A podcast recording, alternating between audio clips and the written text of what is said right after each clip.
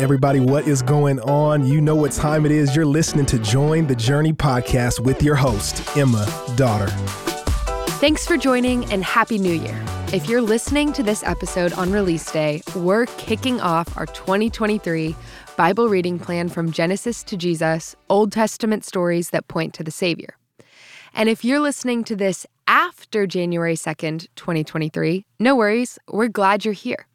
And in today's chapter, as I worked through the prompts in my Join the Journey journal, I made an interesting observation, really for the first time ever. Because on day two, God never says it was good. When we think about Genesis 1, especially if we've been in church for a while, we know the whole it was good, it was good, it was good, and on and on till he gets to people. Then it's very good. But why does no one ever talk about day two? He doesn't say it was good or very good or bad. It was just so. It was so. But day one was good and day three was good. What's up with day two? Now, we know at the end of the chapter, God declares everything He's created as good, but why doesn't He specifically say so on day two? And why also, why don't we ever see the word time used? When was time created? What's up with that? What's up with time? Before we dive in, I want to take a minute to welcome you to join the journey. This is our second year of the podcast, but Join the Journey has actually been around since 2005. So whether you're an old friend or a new one, I'm so glad we're all on this journey reading the Bible together. And regardless of how long you've been with us, I've got three top announcements for you. Number one, this year we launched Join the Journey Junior a weekly podcast for parents with kids ages 8 and under. This podcast, it's really for the kids, but it'll also help parents facilitate a guided discussion centered around God's word at home. Every Friday, we'll release an episode recapping a story we read that week. Which brings me to announcement number 2. Where can you find Journey Junior? On our brand new website, jointhejourney.com. This year, we'll be rolling out updates as the year progresses, but starting today, kids can read a special reading plan alongside the adults. And lastly, announcement number three. If more screen time is the last thing you need, we've got guided journals on Amazon. We've really upped our game this year with thicker pages and full color print. There's space to journal each day, take notes at church on Sunday morning, and we'll link all that info in the episode description. Now, diving back into today's passage. One time, I saw this funny video illustrating our human tendency to use objects or created things for the wrong purpose. That's to say, we have a tendency to try to use things incorrectly. In this video, it was silly but clear. To set the scene for you, picture a mom, maybe in her late 60s, early 70s, and her daughter, probably in her 30s. The two are standing in the kitchen doing the dishes after a nice and fun family meal and game night, just chatting it up, laughing about how glad they were another family had given them this game as a gift. Picture it. And while they're talking about great gifts, the daughter remembered she'd given her mom an iPad for her birthday. So she asks, Mom, by the way, I, I've been meaning to ask you, how have you been liking the iPad I got you? And much to the daughter's surprise, her mom pulls it out of the dishwasher and proceeds to say, It's been an all right cutting board, a little too slippery, but its small size is convenient. The daughter was dumbstruck, and the mom continued to unload the dishes. And the video ended. When we use things for the wrong purpose, confusion ensues. And in a similar way, we often do that when we approach Genesis. Genesis wasn't written to be used as a scientific defense for creationism or theistic evolution. It is actually a written record, likely orated or written by Moses, as he reminded the Israelites of their history. And these people, the Israelites, they lived in a certain culture that is called it's called the ancient near east at a specific time and that culture is much different than ours today and when we try to make the creation account fit into what is familiar or commonplace for us, we're just like the grandma who thought the iPad belonged in the dishwasher. We miss out on all that's there for us to discover.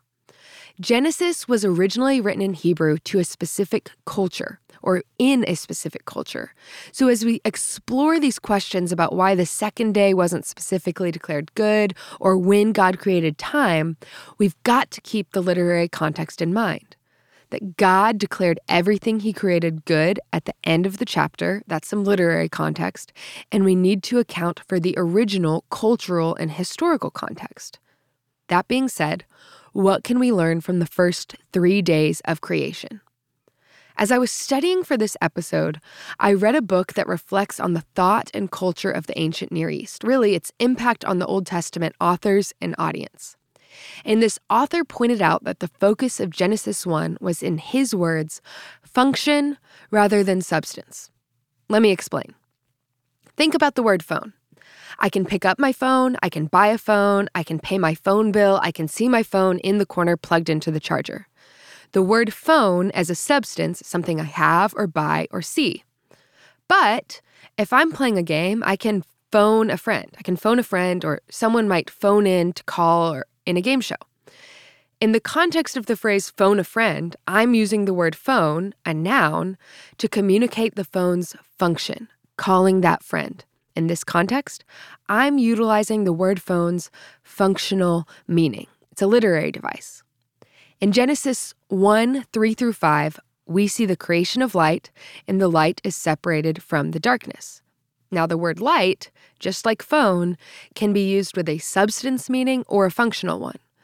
Defining the substance, quote unquote, sense of the word light is easy. Think in the scientific sense, very literal light, electromagnetic radiation, and protons and such. But in Genesis 1 3 through 5, God called the light day and the darkness night. He didn't call the light a bright ball of radiant protons, bright or big, and he didn't call the darkness unlit or pitch black or dim. So, how do we know if God was referring to light's substance meaning or its functional one? God labeled the two periods, the parts of a 24 hour cycle, day and night. Separating the two in today's passage, God labels the light Yom, Y O M. That's the Hebrew word for day, which leads many scholars to believe God is emphasizing light's function. Throughout the rest of the Old Testament, the biblical authors use a different Hebrew word. They don't call the light Yom, they simply call it Or, O R. Another Hebrew word very clearly referring to light as a substance. Why? Why does God in this chapter label light day, whereas the rest of the Old Testament authors call it the normal light? They don't call it day. And the answer is simple God is identifying light's function in this passage, his intention in separating it from the darkness. One author said, It's a question anyone can answer with a little thought. It was not the element of light itself, as physicists would discuss it, that God called Yom, but the period of light. There's a term for this writing technique, and it's called metonymy. In metonymy, the meaning of the word is extended to include things closely related to it. When the White House makes a statement, it's understood that the building is not talking, people are. Consequently, it is not the physicist's light that is being named day hermeneutical consistency, which means good, consistent, quality Bible study method, hermeneutical consistency, the author states, would lead us to believe that when God said, let there be or, the Hebrew word for light, when God said, let there be light and calls it yom, the functional Hebrew word for light, we must then understand it as let there be a period of light. Day one concerns something much more elemental to the functioning of the cosmos and to our experience of the cosmos. On day one, God created time, the author concludes. And God called this kind of light, the light he labeled as day, this functional light that is separate from the darkness and marks daytime, God called it good. One commentator explains it like this God named the light day, and the darkness he named night. In the culture of the ancient Near East, the act of naming was a sovereign act, an act of creation in its own right. The sovereign gives something true existence and identification by ascribing a name to it. The divine, the divine evaluation of this light is that it was good. In Genesis, whatever produces life, preserves life, or enhances life is good. The light was the first element that God called good, not the darkness that it countered. But that brings us to my next observation question Why isn't anything specifically declared good on the second day?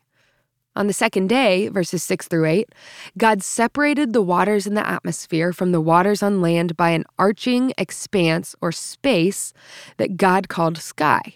In essence, some scholars argue that God didn't create anything new on day two, rather, he just rearranged what was already made. And as the creation account unfolds, God makes more and more divisions and differences. Light is distinct from darkness, and now air is distinct from water. One commentator puts it like this Conditions were beginning to come about that would support life. So God gave the command, and it happened. The report in this text is that that is what happened. The expression in Hebrew, and it was so, has a stronger connotation. What God created took its fixed place in time and space and was made perfect in conjunction with all other aspects of creation. God was working all things together. The absence of something being declared good on this day is significant, not negative. After creating time, God worked in space and sky, and the things he created worked perfectly together. They are so vast beyond our comprehension. They are they are so complex mere words on a page could never describe them.